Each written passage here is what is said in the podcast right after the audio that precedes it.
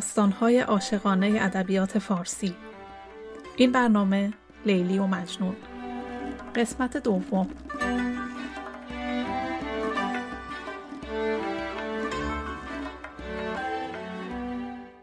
سلام دوستان.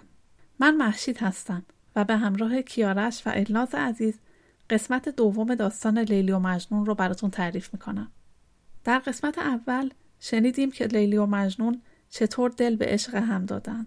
اما بینشون جدایی افتاد و مجنون آواره کوه و بیابان شد و لیلی در نهایت با مرد دیگری ازدواج کرد. اکنون بشنوید ادامه داستان رو. شبی از شبها مجنون دست به دعا برداشت. نالید در آنکه چاره ساز است. از جمله وجود بینیاز است. گفته در تو پناهگاهم در جز تو کسی چرا پناهم؟ ای خاک من از تو آب گشته بنگر به من خراب گشته. مگذار که عاجزی غریبم از رحمت خویش بی نصیبم. آن کن ز عنایت خدایی کاید شب من به روشنایی. این دعا را گفت و به خواب رفت. دعاهای مجنون جواب داد و روز بعد قاصدی به نزد مجنون آمد که با خود نامه ای از لیلی برای او داشت.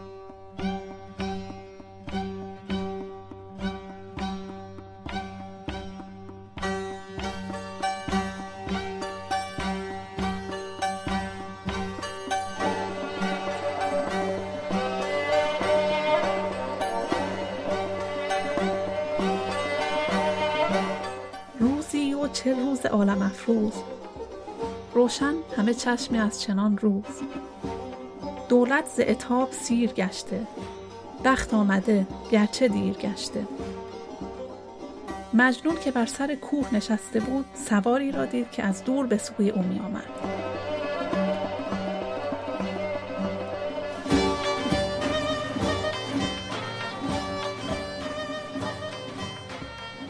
آهو به دل تو مهر داده. بر خط تو شیر سر نهاده. صاحب خبرم ز هر طریقی یعنی به رفیقی از رفیقی.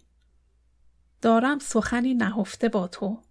زان گونه که کس نگفته با تو.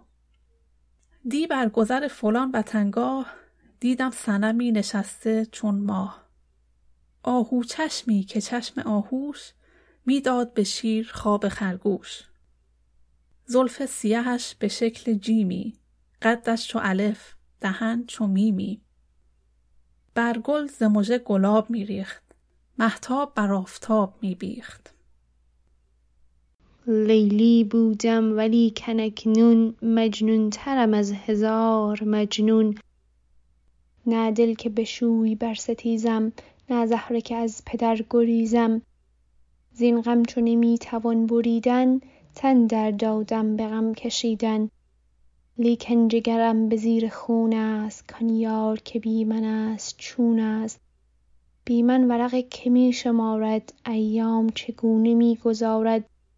ای خازن گنج آشنایی عشق از تو گرفته روشنایی. چون بخت تو در فراقم از تو جفت توام ار چه طاقم از تو. شوی ار چه شکوه شوی دارد بی روی توام چه روی دارد؟ می خواستمی کز این جهانم باشد چو تویی هم آشیانم. مویی ز تو پیش من جهانی است خاری ز ره تو گلستانی است. مجنون البته نامه لیلی را بی پاسخ نگذاشت و در جوابش چنین سرود. ای کعبه من جمال رویت محراب من آستان کویت. ای تاج ولی نه بر سر من تاراج تو لیک در بر من. شوریده ترم از آنچه دیدی مجنون تر از آن که می شنیدی. با تو خودی من از میان رفت وین راه به بی خودی توان رفت. عشقی که دل این چنین نورزد در مذهب عشق جو نیرزد. عشق تو رقیب راز من باد زخم تو جگر نواز من باد. با زخم من ار چه مرهمی نیست چون تو به سلامتی غمی نیست. و اما بشنوید از ملاقات لیلی و مجنون. ملاقاتی که در یک نخلستان به درخواست لیلی توسط پیری که بین او و مجنون واسطه شده بود ترتیب داده شد. ماجرا از این قرار بود که لیلی به در آمد از در کوی مشغول به یار و فارغ از شوی. در رهگذری نشست دلتنگ دور از ره دشمنان به فرسنگ. می جست کسی که آید از راه باشد ز حدیث یارش آگاه. ناگاه پدید شد همان پیر که از چارگری نکرد تقصیر. لیلی وقتی احوال مجنون را از آن پیرمرد جویا شد چنین شنید. لیلی گویان به هر دو گامی لیلی جویان به هر مقامی. از نیک و بد خودش خبر نیست. جز بر ره لیلیش گذر نیست. لیلی تا این را شنید از پیرمرد درخواست کرد ترتیبی بدهد تا بتواند مجنون را ببیند. غزلخانی مجنون را بشنوید در حضور لیلی. یارب چه خوش اتفاق باشد گر با منت اشتیاق باشد. محتاب شبی چو روز روشن تنها من و تو میان گلشن. من با تو نشسته گوش در گوش با من تو کشیده نوش در نوش. در بر کشمت چو در چنگ پنهان کنمت چو در سنگ. گردم ز خمار نرگست مست مستانه کشم به سنبلت دست. بر هم شکنم شکنج گیسوت تا گوش کشم کمان ابروت. گه زلف برافکنم به دوشت گه حلقه برون کنم ز گوشت. گه گرد گلت بنفشه کارم گاهی ز بنفشه گل برارم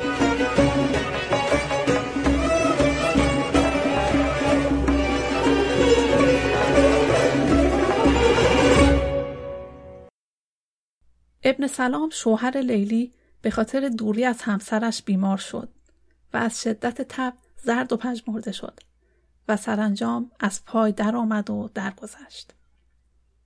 فصل پاییز فرا رسید و دم سرد آن بر لیلی اثر کرد و ناگهان دختر عاشق بیمار شد. لیلی ز سریر سربلندی افتاد به چاه دردمندی. شد چشم زده بهار باغش. زد باد تپانچه بر چراغش. شد بدر مهیش چون هلالی. وان سرو سهیش چون خیالی.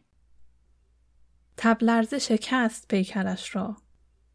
تبخاله گزید شکرش را. وقتی بیماری او شدت گرفت و پی برد که دیگر کار او از دست رفته و امیدی به زندگی نیست رو به مادرش کرد و بر مادر خیش راز بگشاد یک باره در نیاز بگشاد کان لحظه که جان سپرده باشم و از دوری دوست مرده باشم. آواره من چو گردد آگاه کاواره شدم من از وطنگاه دانم که ز راه سوگواری آید به سلام این اماری یار است و عجب عزیز یار است از من به بر تو یادگار است. از بهر خدا نکوش داری در وی نکنی نظر به خواری گو لیلی از این سرای دلگیر آن لحظه که می برید زنجیر در مهر تو تن به خاک می‌داد بر یاد تو جان پاک می‌داد در عاشقی تو صادقی کرد جان در سر کار عاشقی کرد. این گفت و به گریه دیده تر کرد و آهنگ ولایت دگر کرد. چون راز نهفته بر زبان داد جانان طلبید و زود جان داد